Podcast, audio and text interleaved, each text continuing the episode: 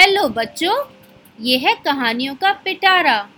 और देखते हैं आज के पिटारे में से कौन सी कहानी निकलती है। हाय बच्चों, कैसे हो आप? तो सुने कहानी? ये कहानी का नाम है चिड़िया और पेड़, जिसे ऋषि ने पेड़, जिसे ऋषि ने उस पेड़ की मदद की। एक दिन एक चिड़िया थी और वो खाना ढूँढने जा रही थी। और उसने गलती से ऋषि के ऊपर अपना एक पंख गिरा दिया। और फिर ऋषि को गुस्सा आया और ऋषि ने उसे पेड़ बना दिया। फिर वहाँ टू बॉयज़ आए।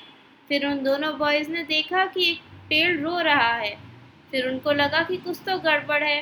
पास में खड़े ऋषि को देखकर समझ गए कि उन्होंने एक चिड़िया को पेड़ बना दिया और फिर खुद से ही आवाज़ आई।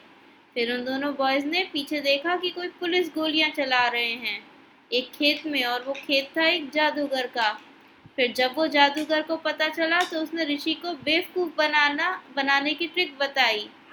सुनो, पहले एक मग में पानी डालो, फिर उनके खेत में डाल देना। उनको कहना कि बारिश की वजह से गिरा है, फिर उनसे कहना कि बारिश तब रुकेगी जब तुम वापस उसे चिड़िया बना दोगे। फिर उन्होंने ये बात ऋषि को बताई तो ऋषि को लगा कि खेत में पानी भर जाएगा तो खेत खराब हो जाएगा। फिर ऋषि ने उसे आज़ाद कर दिया और वो अपना खाना ढूँढने चली गई। तो अगली कहानी कल।